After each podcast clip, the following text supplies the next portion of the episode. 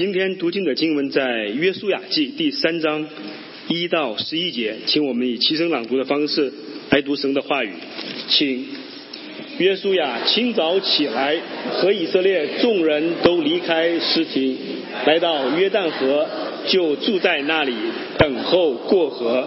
过了三天，官长走遍营中，吩咐百姓说：“你们看见耶和华你们神的约柜，又见祭司立位人抬着，就要离开所住的地方，跟着约柜去。只是你们和约柜相离。”要有两千尺，不可与约柜相近，使你们知道所当走的路，因为这条路你们向来没有走过。约书亚吩咐百姓说：“你们要自洁，因为明天耶和华必在你们中间行奇事。”约书亚又吩咐祭司说：“你们抬着约柜，在百姓前头过去。”于是他们抬起约柜。在百姓前头走，耶和华对约书亚说：“从今日起，我必使你在以色列众人眼前尊大，使他们知道我怎样与摩西同在，也必照样与你同在。你要吩咐抬约柜的祭司说：你们到了约旦河的水边上，就要在约旦河水里站住。”耶稣亚对以色列人说。你们进前来听耶和华你们神的话。约书亚说：“看呐，普天下主的约柜必在你们前头过去到约旦河里，因此你们就知道在你们中间有永生神，并且他必在你们面前赶出迦南人、赫人、西魏人、比利洗人、格加萨人、亚摩利人、耶布斯人。”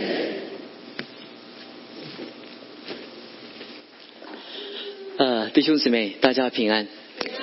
啊，在讲到之前，啊，讲两件事要跟弟兄姊妹知道。第一件事情就是，啊，呃，我每天早上我有一个呃灵修的视频，啊，所以你如果有需要，可以跟童工们可以索取在 YouTube 上面。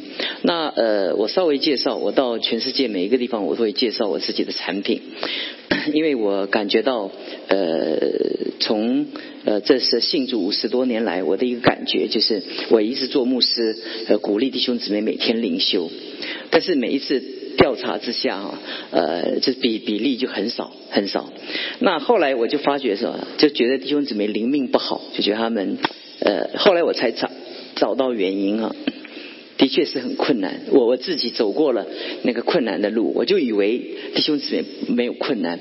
你看最接近的呃圣经离我们至少两千年，在这两千年的时空中。多困难！一九三零年代的呃文学作品，你觉得你很多地方已经看不懂了，对不对？那一九呃呃五零年代，其实很多的历史你也不明白。那你想想看，要将近两千年前的作品，那多少的时空，它的用字、它的措辞、它的那个时空文化的背景，常常使我们产生很多的误解，我们也有疑惑。啊！可是我们又不敢疑惑，所以我们里面就是就是读不懂，就读不懂。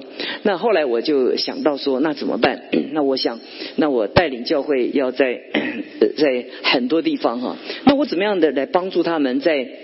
最短的时间中，让弟兄姊妹能踏在我的呃努力的那个肩膀上，能往上走哈，这就是我的设计哈。那的确，经过这这个这样的意向，这样的引导哈，呃，将近呃走了一百五十七集，今天是一百五十七集，当然加上别的主题，将近两百多集，所以将将近快一整年呢，那这个工作发展。那我想很多时候，呃，我想可以鼓励弟兄姊妹，那我很多的呃在世界各地很多。弟兄姊妹，他们他们呃有已经习惯了，他们在呃上班的时候他们就听，他们下班的时候就听，所以让他们对真理有一个认知。当然呢，你可以建立在这么基础上面再往上建造。我刚刚讲过哈，不是取代你的追求，只是呃，我想我你们可以踏在我五十年奋斗的一个努力的一些经历上，能够往前哈，这是我的想法。那第二个事情报告就是。呃，现在中午我们有小组长的培训，我们走小组的工作相当一段时间了。那其实很多的呃童工他们呃都需要互相的交流。那今天中午我们特别请了一个童工分享他的牧养哈。我我有一个很深的感触哈，这个人际关系是财富，财富。我我常常觉得我们以为哈，那个财富是在在银行里面哈，其实不是，财富是在人。全世界最有价值的是人，不是你所看得见的财富。那我我所认识的弟兄姊妹当中，有很几个来来跟我谈哈啊，他们要开始他们自己的事业。那在五年前他们来找我的时候，那呃每一个都问我，他说牧师你觉得我会不会成功？那有一些人我就不吱声哈，就是就是没有很明确跟他答复。但有的人我就告诉你一定会成功。他他们以为我是先知，你知道吗？其实我看什么？我看他会不会，他懂他对人感不感兴趣？他对人的关系的建立有多强？啊，经过五年以后哈。呃，我所我所看的都都成功了，每一个平均差不多一个月差不多两万美美金以上的收入，从五年前开始，从零开始，那他们就会之后他们就会问我说，我怎么那么神呢？我说我不神，因为我知道世界上的财富在人。你想，你一个家庭，你做父母，你觉得你财富是每个月的收入吗？其实不是，是你跟你孩子建立的关系，是你们夫妻建立的关系才是财富，不是你去外面赚的。你如果如果你没有好的一个人际关系，你再你赚的再多哈，你都不够你的破坏的人际关系所赔偿的，对不对？你如果如果你不能培训一个好的孩子，你你你你前面赚的哈，他后面给你花。对不对？对不对？有的时候我们就看见很多父母哈，在拿了钱在后面替孩子的呃所有的错误来修补，对不对？那就是所以那个关系我们就不明白了，我们就以为我们就以为财富是我们看见的那些钞票，其实真正的财富是看不见的。你觉得智慧值多少钱？你觉得智慧值多少钱？你觉得一个挫折的经历值多少钱？是无价的，无价的。可是我们通常在价值上，我们变成价格了，所以我们就不能够算，所以我们里面就有一个缺乏的认知。所以我在在中午的时候，我鼓励，呃当然小组长的必须要到，我们会有一些规则要要复盘。那但是更重要的一件事就是，如果你愿意来的，你可以来哈，我可以同工们分享完了，我可以跟你们解释那个关键点在哪里哈。有的时候。有的时候，在我们生命中，我们不断的要跨越我们自己的有限跟缺乏，但是我们不断的升级，这是我们生命中的祝福哈。所以我就报告这两件事情给弟兄姊妹。刚刚呃，李航弟兄带我们读的这段圣经，是我今天所讲的一个题目。我讲这个题目是向来没有走过的路。我不知道弟兄姊妹对这个题目，当你乍下乍听之下的时候，你有什么感受？其实。从物理的现实来讲，科学的呃一个经历来讲，我们所度过的每一个时间哈，它都不会再重复，对不对？是不是？按按按理按理，可是因为我们的经验，让我们觉得它是重复的。比如说，我每天上班，我开这条路，每天早上我看到的太阳，你会觉得一样，因为它都是一样嘛。每一天爱每一年的爱神不都是这样吗？对不对？那好像不断的重复，但你有没有发觉，在重复中有很有一些是完全不同的？你在这个时候所看见的太阳，在它的衰败期当中，它永远不会再跟今天一样了。我们其实有的时候忽略了这样的原则，我们就用我们的经验来取代我们的认知。所以，因为有经验，你就不再提升你自己的认知，所以你就在许多的经验中，你会觉得很简单呢，但其实不简单。每一天他都可以教你新的功课，也就是因为你觉得是重复的，所以你会常常把过去的经验作为你记忆的一个重担的包袱。你每一次都活在你的那个记忆里面。如果你过去的记忆是很成功的，那当然你里面是充满了兴奋的。如果你过去的记忆是不好的呢？我上礼拜讲讲到讲到，你对一个人曾经有的记忆是不好的呢？那你你怎么样的来来来跟他在新的一天中来跟他互动呢？你就把你过去的经历经验搬来了，搬来了。你看就是这样吗？他就是这样吗？你看他对我那么好，一定有计谋吗？对不对？他对我那么坏，我早就是他本来就没有对我好过。管人怎么做，你就用你过去经历的套路来把每一个人把他把他定位，其实很可惜。啊，今天我讲的这个题目要跟弟兄姊妹讲说，The way you have never been，让我们知道每一天我们都是新的。这个是很重要的一个观观念，在我们的观念当中，它会它会让我们的认知升级。我们用新的认知取代我们的经验，不能否认经验会给你很多的指导，但你单靠经验很可怕，很可怕。单靠经验的人生是很可怕的人生，因为很多的经验是不准确的，它也无法量化，也也不真实，不真实。那所以在我们今天跟弟兄姊妹分享的一个题目当中，我进入这这个时刻的时候，我要跟弟兄姊妹讲一段这段圣经的一个历史。这段圣经的历史是以呃约书亚带领以色列人他在约旦河边。对约书亚来讲，他的人生有一个特别的经验。他曾经跟加勒跟另外十个探子被摩西打发去迦南地窥探这个地。那一次有一个非常糟糕的经验，因为他们看见这个地，他们地是极其的富裕，极其的富饶，那个产物又又很丰富。他们觉得这个地真的是上帝说的没有错，是流奶与蜜之地。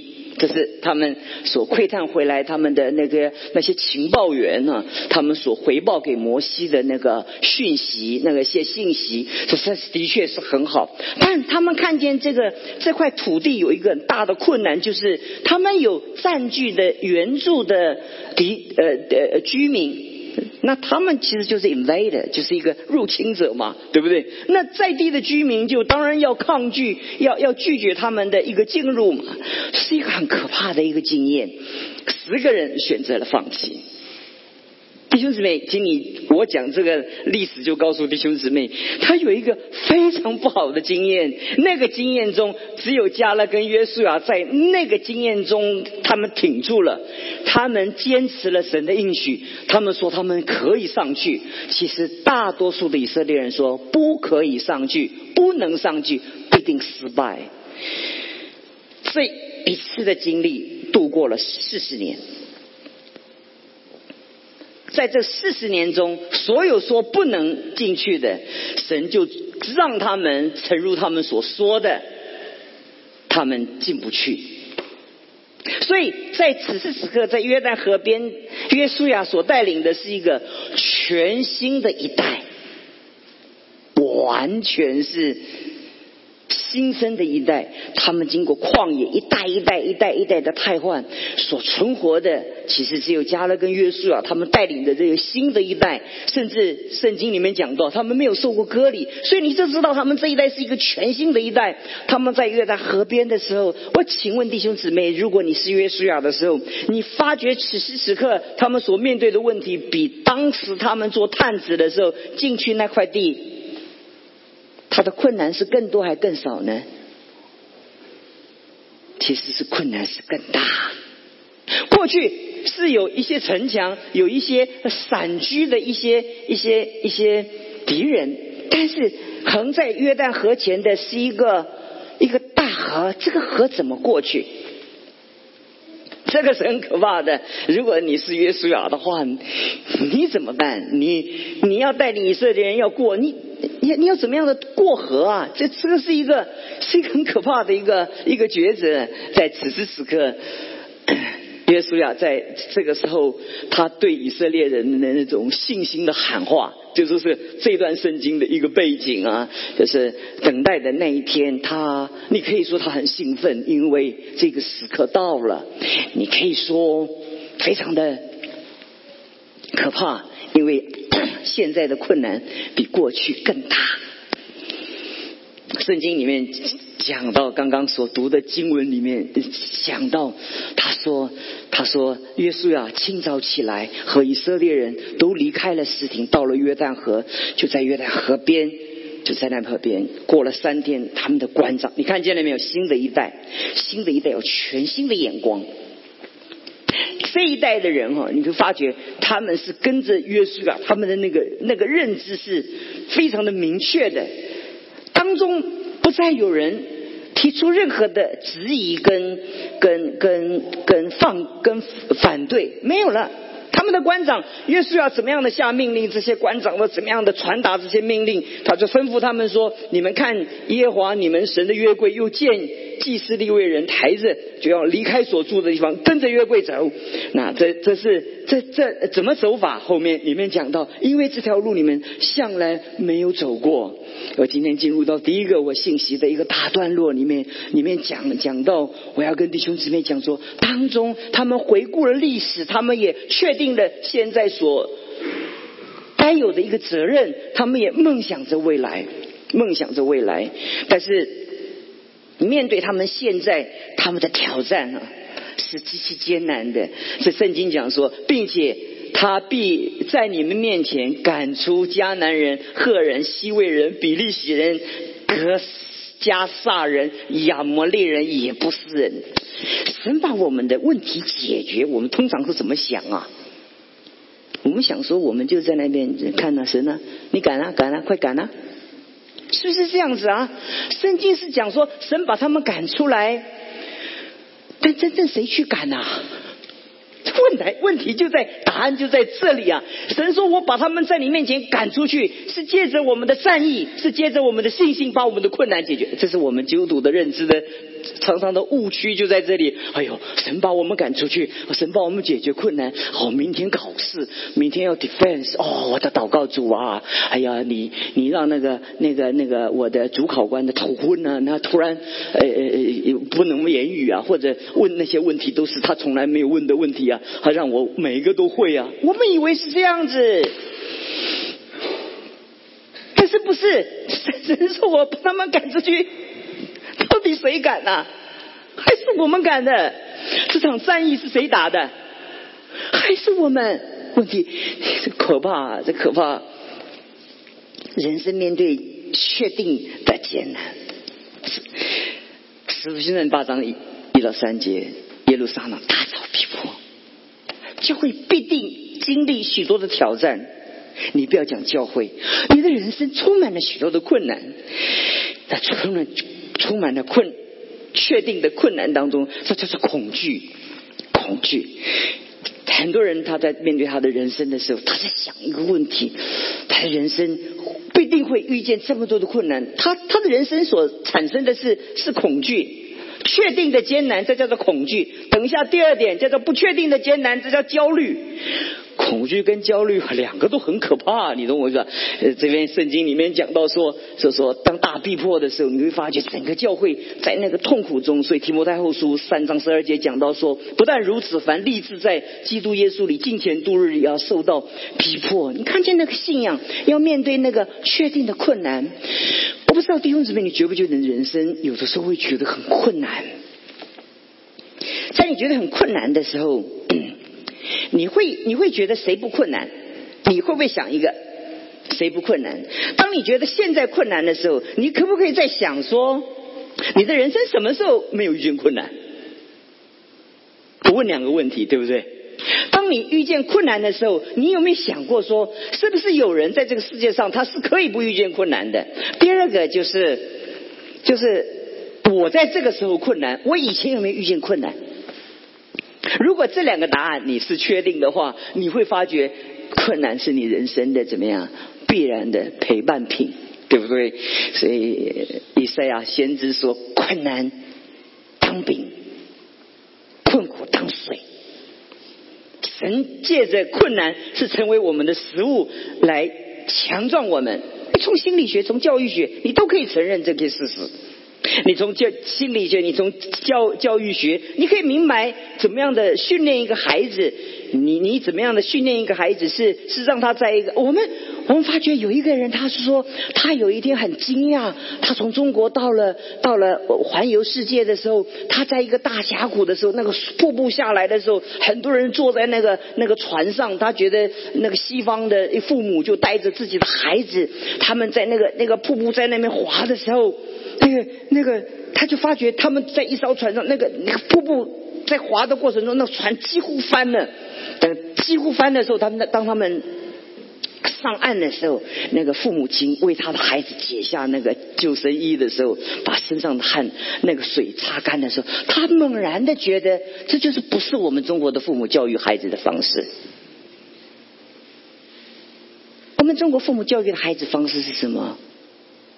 孩子啊，太冷了，你不要去；孩子太热了，你不要去啊！这个不能，那个不能。呃，晚上呃坏人多，呃呃这边这边困难多。我们我们觉得每一个孩子都被包裹在一个一个一个最没有最没有挑战的一个环境中。你想看看，他在他生命中艰难，对他们来讲，他生命中没有任何的韧性可言。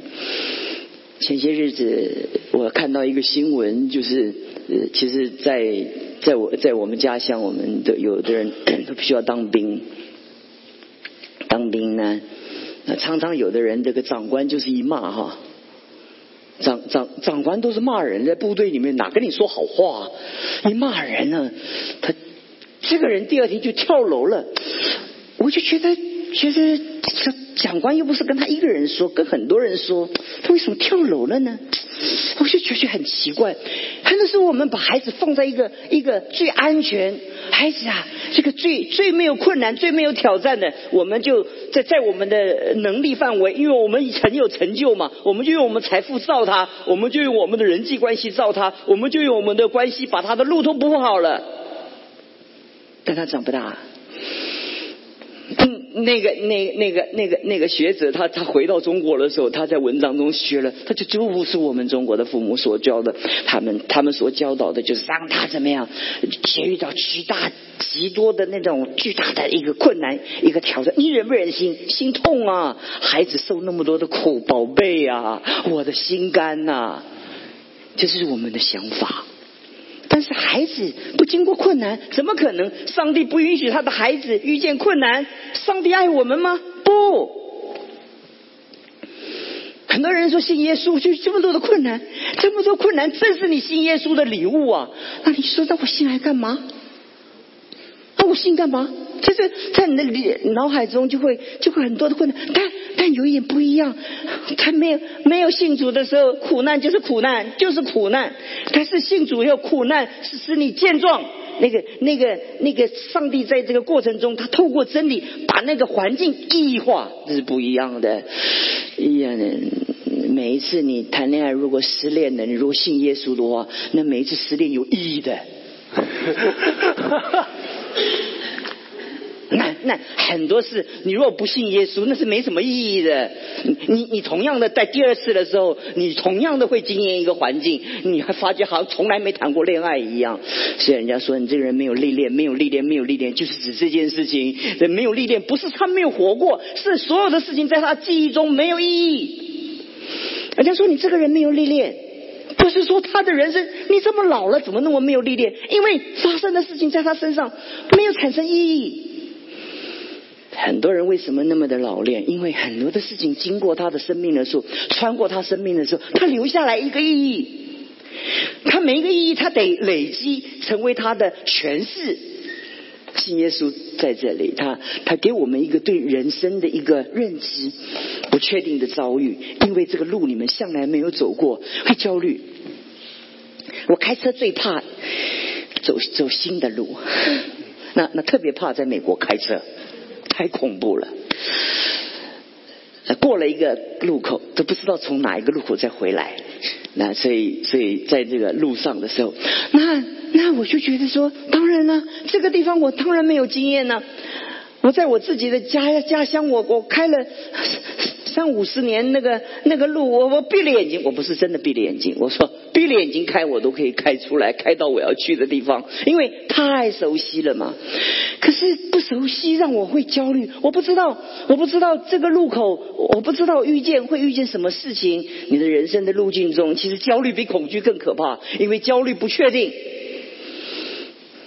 焦虑。的困难就是不确定你会遭遇什么事情，因为向来没有走过，所以雅各书四章十三节到十四节讲到说，你们有话说，今天明天我们要往城里去，在那里一年买卖得利。其实明天如何你不知道，你们的生命像云雾一样。圣经讲什么？我们的生命像什么？像云像雾。太阳一出来了，就消失了。在这个世界上，当我在预备这个信息的时候，我觉得全世界出了两个很有趣的人，所以我们全世界都落在川金症候群里面。川就是特朗普啊，我们那边翻川普。呃，川金症候群就这两个人很有意思，这两个让全世界很焦虑。你大家住在美国，不知道亚洲有多焦虑，你知道吗？因为他每天早上要发表那个讲话的时候，全世界都在 trembling 在发抖，你懂我意思吧？每一个国家都都都很紧张的在面对。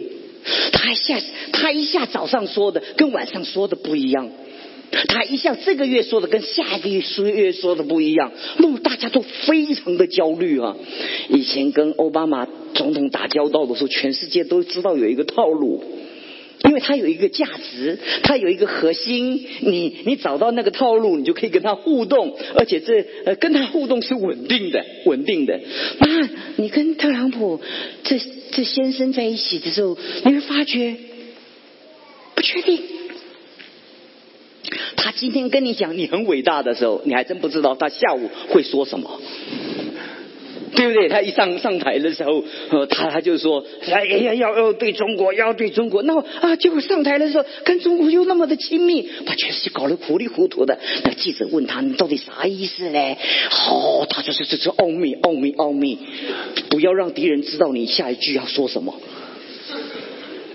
所以美国的记者就就就跟他说，他他的他他没有原则，就是他的原则。这这不是我讲的，这是美国的记者讲的。他没有原则就原则。他说他人人家说你你你对这件事情有什么看法呢？哦，他说我为什么要告诉你呢？这个作战就是不要告诉你，其实他心中一点没有谱，你知道吗？对不对？人家人家说呃呃。北朝鲜，你咋办呢？啊，咋办？咋办？要告诉你，你真的不过不过，我会我会充满的愤怒。那也弄了半天，你也不知道愤怒什么。那后来其他人说，哎，其实也没什么愤怒了，也没知道怎么办呢。那结果你会你会不知道他这个时候又那个时候有什么有什么确定？所以全世界是如此的焦虑。但感谢上帝。上帝赐福给他的子民，赐给圣经讲说，耶和华对约书亚说：“从今日起，我使你在以色列人中被尊为大，你可以带领这些百姓，如同摩西一样带领神的百姓。”每一个时代，我们要为着我们有一个有领袖在祷告，所以圣经说要为执政掌权的祷告是有必要的。领袖决定时代。通常我们觉得这不干我们的事，其实不对，因为因为神给教会最神给教会神给世界最大的祝福，其实不是任何可看见的财富，是一个优质卓越的领袖。最好的是什么？是一个好的领袖，珍惜。所以我在呃去年今年初我在教会培训的时候，我讲过。其实十位律师未能出一个好的律师，三二十个医生未能出一个好医生，这不是我讲的，这是本书讲的哈。呃，在一千个牧师当中也很难出一个好的牧师哈。那百分之二十五的美国的基督教的施工中间，呃呃，牧师百分之二十五能够顺利的能够退休，所以我我我我离开我的教会的时候，我跟他们讲，你们要为我祷告。他们说牧师祷告什么？让我晚节得保。你知道我我在这四十年看过多少牧师啊？对不对？这最大的祝福就晚节得宝，因为只有四百分之二十五可以晚节得宝啊。所以你知道，很多教会弟兄姊妹，他他只知道这个牧师这个没做好，那个没做好，这个师母这个不行，那那个不够，但他不知道怎么样的宝贝他们，怎么样的为他们祷告，怎么样的来成全他们。我走过许多的教会，我最感恩的就是教会有一群人，他们懂得怎么样的成全上帝的工人。所以这边讲讲讲到，他说彼得杜拉克就是是最伟大的一个一个世界级的一个管理学的一个教教授。他讲到说，教会的牧养是美国现存职业中最累的三种。他说，呃，这个情感上最危险的三种职业是是总统、牧师跟师母三种。所以三种中两种，一个牧师，一个师母。对不对？他的危险的等级跟情感危险的等级是是跟是跟总统的那个压力是一样大的，一样大的。但感谢主，神神耶稣对门徒说：“收要收的庄稼多，做工的人少。”如果你看见了这些小组长、这些教会的思维，你有没有觉得要收的庄稼多，做工的人少？你有没有感觉到？你有没有感觉到，在这个时代当中，神说，耶稣说，你们当求庄稼的主打发工人去收他的庄稼。圣经就这样觉得，我们今天就一个新的一个领受，求神帮助我们，我们成全领袖，而且期许自己成为一个很好的领袖。昨天我们下午我们在湖边的时候，我们有一些有一些有些同工在一起聊天的时候，我就在旁边想到一件事情：爱神真的有很多很卓越的领袖，很多，就是这些领袖把我们整个工作从零到到现今能够衬托出来。领袖他的名字不定面挂一个牌子，叫做领袖。领袖是什么？如果你听过我的视频，就叫做承担。有承担的能力的，有承担的，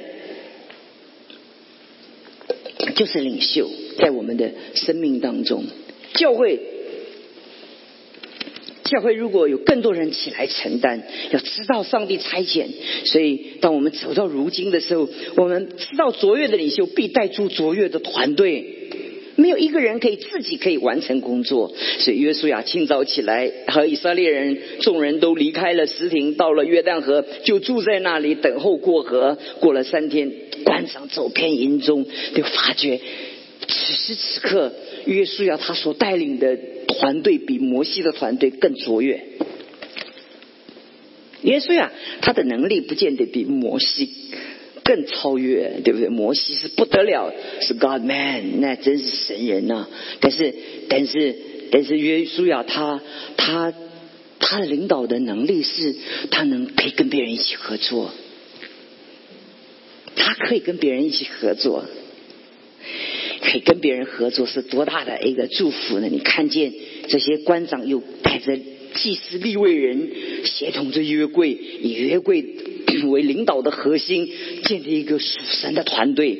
使徒行传十三章讲到，讲到整个主的教会在安提亚兴起的时候，你发觉有一个团队在那里先兴起，有先知，有教师，有巴拉巴，有有称呼尼杰的西面，有鼓励那人入球与分封。为什么写这么多的人呢？告诉我们，神的工作是一个团队而完成的，神的工作是跟一群人一起来完成的，这是很重要的财富。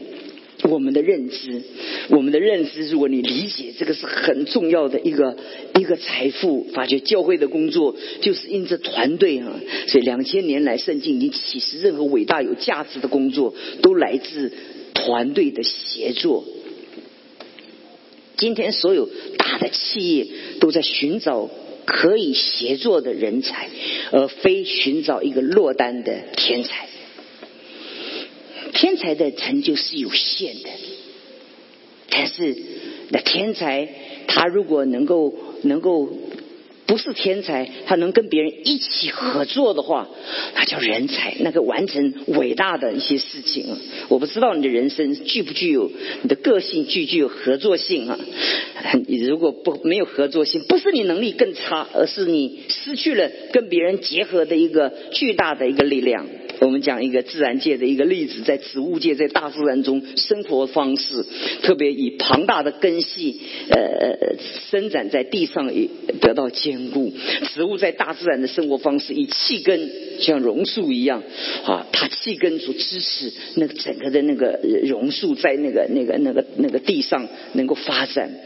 然后，另外一种就像章鱼一样，就像昨天我们在那个公园在走路的时候，我就发觉，哎呀，你们走路很简单，我走路很难呐，因为那个每一那个根呢，这个树在这里，那个那个根呢，一下子这边翘一块，那边翘一块，我这走这里提这里，走那里提那里，那那它的它叫做它在这边这边叫像章鱼般的在地上扒的这个地，让它能够生存在一起。但是有一种植物叫做美国红杉，你如果了解。解它的结果，它太太伟大，它的树根与其他的红杉的树根，它纠结在一起，它互相的资源，互相的保护，共同的生存。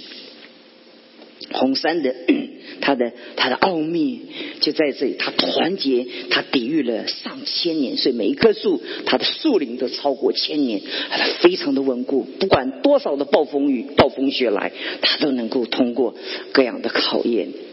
弟兄姊妹，如果你在你的生命当中，你的认为呢？最后一段，我跟弟兄姊妹讲到说，约书亚吩咐百姓说：“你们要自洁，因为明天耶和华必在你们中间行奇事。”我们期待体验神，对不对？我们期待。经历神对不对？我们期待神在我们身上工作对不对？我们每一个人都渴望嘛。但是很多时候我们忘掉了神，我们渴望神在我们身上工作。那耶稣要吩咐百姓说：“你们要自洁，因为明天耶和华必在你们中间行奇事。”神说：“不要近前来，把你的脚上的鞋脱下来，因为所站的是圣地。所以自洁是神与我们同在，并且行事。”的一个关键的要素，通常讲到圣洁，我们都讲他的道德性。我们通常讲到一个人他的圣洁，通常都是讲到他的为人品性。其实这是表象。这是表象，是我们我们表面上我们看得见的。其实真正的在在一个人他的他的圣洁的生活，乃是来自他内在的意志，他决定的把自己奉献给上帝，为上帝所用。如果你觉得人生是为神，你就不会。为自己做那些主不喜悦的事情，所以很多基督徒常常觉得，我说牧师这个可以做，是不是这个可以做，是不是可以可以做？最好你牧师给我一个清单，哪一个可以做？做了这个叫做圣洁，做了那个叫做不圣洁。但弟兄姊妹，不信仰从来不是这个样子，信仰告诉我们的就是。圣洁，它在希伯来文到希腊文，它共同的一个意志就是，我们把我们的意志，把我们自己归属给神，我们的意志单单的为神所用。所以罗马书十二章一到二节，我们一起来读这一段，来请。所以弟兄们，我以神的慈悲劝你们，叫你们献上当作火祭，圣洁的，是神所喜悦的。你们如此侍奉。乃是理所当然。我们现在停在这里。你们如此侍奉，乃是理所当然的。你们这样做是圣洁的。你看，你看不出来是什么圣洁啊？这里没有什么道德的行为的标准在那边衡量啊，对不对？但是这却却讲到一件事情，就是后面讲到不要效法这个世界，只要心意更新而变化，叫你们查验何为神善良、纯全、可喜悦的旨意。这叫做根源。基督徒的生命的品性的根源，不是在行为上的一些一些比较，或者或者行为上的一些一些我们人所认为的那个良善的标准在那边在那边衡量，它是一个本源。那个本源是是当他的意志归属给上帝的时候，他做任何的一个思考，那个思考产生一个行动的时候，他都是根据上帝的话，这是本源。很重要，很重要。很多人讲到圣洁，哎呀，嗯，你不抽烟啊，你你你最好不要酗酒啊，啊，这不可以偷人呐，啊呃，不可以不可以抢劫啊，他说做做这些，哎呀，这些不信耶稣的人也不做嘛。我们把基督教的的的那那种那种认知的这水平拉得很低。好像跟一般宗教在那边比较多少行善的能力，但神的儿女其实不是，神的儿女最重要的是要查验何为神善良、纯全、可喜悦的旨意。你觉得好，神觉得呢？你觉得不错，神觉得呢？你做这件事情，你觉得很舒服，神舒不舒服？在一个分别为圣的人，他过圣洁生活的时候，他是以神的那种需要认知为他的一个核心的。所以，第二个，我跟弟兄姊妹讲，跟着团队走。我很难跟弟兄姊妹讲到是这样的一个观念，但是我只有跟弟兄姊妹说，约柜怎么起行，你们就起行，跟着团队走，在一个多元认知的一个。社会教育的背景中，我们那个自我的那种、那种、那种发展，都是我们被被被吹捧、被被被鼓励的。个人主义当然好，自由意志当然好，但是自由主义过多的猖狂，就跟几个礼拜以前在 Virginia 那个暴动完全一样。对不对？我们看见了影片，多少的暴暴暴动，每一个人都根据自己的想法，根据根据自己的想法，都根据自己的想法。但我们不知道，就希伯来书十三章讲到说，你们要依从那些引导你们的顺，并且要顺服他，为你们的灵魂时刻警醒，像那将来交账的人一样。你不要使他们愁愁苦，如果愁苦，就与你们无益了。所以，请你们为我们祷告。因为我们良心无愧，愿我们凡事按正道而行。我们为你们为我们祷告，我们也为你们祷告，而且为你们守望，来服侍上帝。快要结论了，要到我的结论了。向来没有走过的路，是人生最真实的写照。神的道叫我们面对未来，如同雪花般的那种那种未知的艰难扑面而来。但感谢神。我我结束的时候，我有一个特别特别的结束哈，我要请大家站起来读一个诗篇。我的读法哈是要起印的读法，这是希伯来人的读法哈。我让弟兄姊妹知道，在你面对你的人生这么多的挑战跟困难的时候，你要永远记着，在你的认知的里面，你要永远记着一句话，在你的生命中，当你遇见困难的时候。彼得在海上走路行走的时候，当他要快被淹的时候，他只能讲一句话：“耶稣救我。”所以你知道，常常在你生命的关键，你只要一句话，你就脱困了。在你的生命当中，有一句话是我们生命中必然要要在我们脑海中刻在我们的心板上的，就是因他的慈爱怎么样，永远。长存，好不好？我们站起来，我们请我们请陈姊妹带我们念起哈。呃，你们大家呃，大家站起来念的时候，你也不要担心，你怕你念错，你也不要说牧师我老花，我可能看不到上面的字。你只要记得，你只要读下面这个红字，他的慈爱永远长存就好。那上面的呢，困难的就交给陈恩解决就好，好不好？我们我们读完，我再跟弟兄姊妹做一个呃结论，好不好？我们一起来读，来请。诗篇一百三十六篇，你们要称谢耶和华，因他本为善，他的慈爱永远长存。你们要称谢万神之神，因他的慈爱永远长存。你们要称谢万主之主，因他的慈爱永远长存。称谢那行，称谢那独行大骑士的。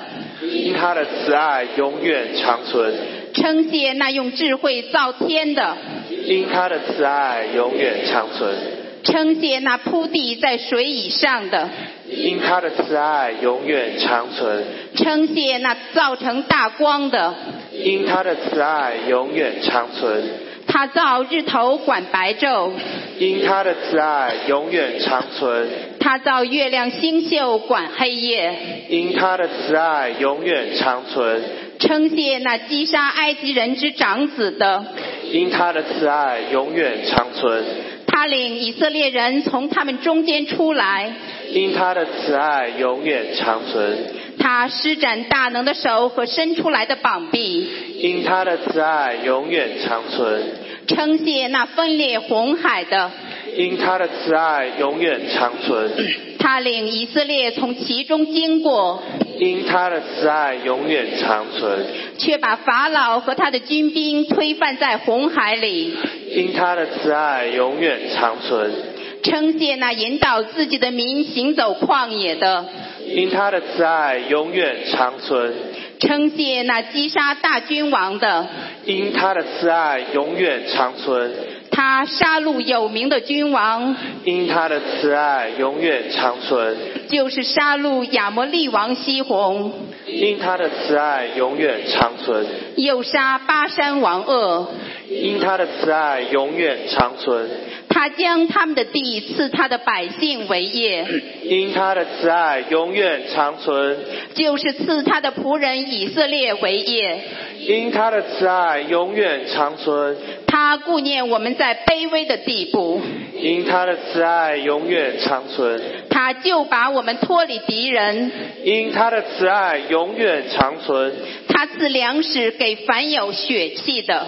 因他的慈爱永远长存，你们要称谢天上的神，因他的慈爱永远长存。请坐。在我们的生命当中，这是我们生命中的认知。我在我的 Facebook 上面，很多的弟兄姊妹会来讲说他们生命的经验。我最经常的是在我的 Facebook 上面会给他们回一句话：因他的慈爱永远永远长存，长存。在你的生命中，你在高地的时候的因他的慈爱。永远长存，在你非常的沮丧低潮的时候，因他的慈爱永远长存。我的信息到这里的时候，我愿意跟弟兄姊妹讲说：今天你来到教会的时候，你对神的认知，你在你的生命中，你要一个确定的那种、那种对神的道的那种、那种认知，在你生命中，此时此刻永远不在。所以我们很珍惜每一个现在。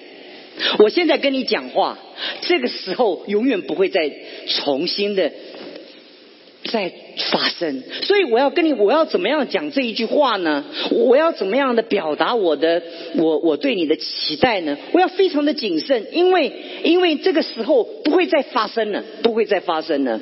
在我们的生命中，我们要知道一件事情，在你生命中每一个你的人生都是没有办法可以重复的。如果没有办法重重复的，所以你的当下每一个时刻都是最有价值的。跟你隔壁讲，你现在的当下是永远最有价值的。这样，现在当下是有最有价值的，这很重要嘛，对不对？你今天看见的妻子，她跟昨天不一样，皱纹多一点啦。但感谢神，因他的慈爱永远长。永远长存。每一个人的当下都很珍惜他当下的那一刹那嘛。我今天跟你一起吃饭，好宝贝那个时间，因他的慈爱永远长存。在我们的生命中，我们的人生因着主，我们觉得很珍惜。我不知道，当你看见多利牧师夫妇在这里服侍的时候，你会不会觉得好感谢神？你反正，嗯，你也许你感觉呀，就跟庙一样嘛，有和尚都差不多了。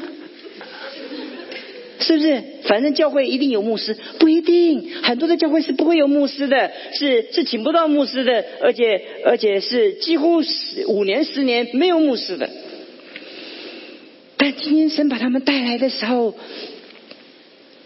珍惜他们，珍惜他们。感谢神，我这次回来的时候，我听师母讲说，他坐月子的时候，很多人帮他，有没有？有哦，来来给教会一个鼓鼓掌。叫做成熟的教会，对不对？是不是？这些这就是我们在我们的生命当中，我们我们珍惜每一个当下，在我们生命中发生的每一个时刻。从今以后，每一次你看见的那一幅景象，它永远不会再发生。你一定要珍惜。你现在所看见的，它不会再发生。你在此时此刻，你需要的，你所把握的，就抓住那个当下，太重要了。因他的慈爱，永远长存。不管你多困难，你跟着团队走，你跟着主的道走，不会有错。但这世界，世界看三年五年，但神是穿越历史看上千年，是给我们的认知是是穿越时空的。什么叫永生？从现今到永恒，还是永永远的价值来看一件事情。所以我刚刚在告诉弟兄姊妹，如果你现今遇见那么多的困难，要感谢神。如果你现在觉得很难跟别人协作，就说我的一生如果能完成跟别人协作系统，我这个人是最有智慧的人。千万不要把你人生虚度掉了。你了解圣经的真理，你是一个最有恩典、最有恩赐的人。我们祷告。主，我们感谢你。当我们来为着教会来祈求的时候，我们恳求亲爱的圣灵来祝福着你的教会。我们为着教会的觉醒、跟觉知、跟复兴来祷告。当有一天我们能够觉知到我们的生命的每一个当下都是永远不会再重复的，我们就会觉得我们的人生何等的宝贝。即便我们面对到我们人生的结束的那一前一刻，我们都觉得何等的宝贵，因你的慈爱永远长存。谢谢你给我们这个机会，能在这个时候认识我们的弟兄姊妹，太宝贝了。我们跟一群不完全，我们自己也不完全的人，我们一起牵着手，我们走向完全。求主赐给我们更多的智慧，懂得包容。只有包容，我们才会珍惜。谢谢你，听我们的祷告，赐福给你的教会，奉耶稣基督的名求。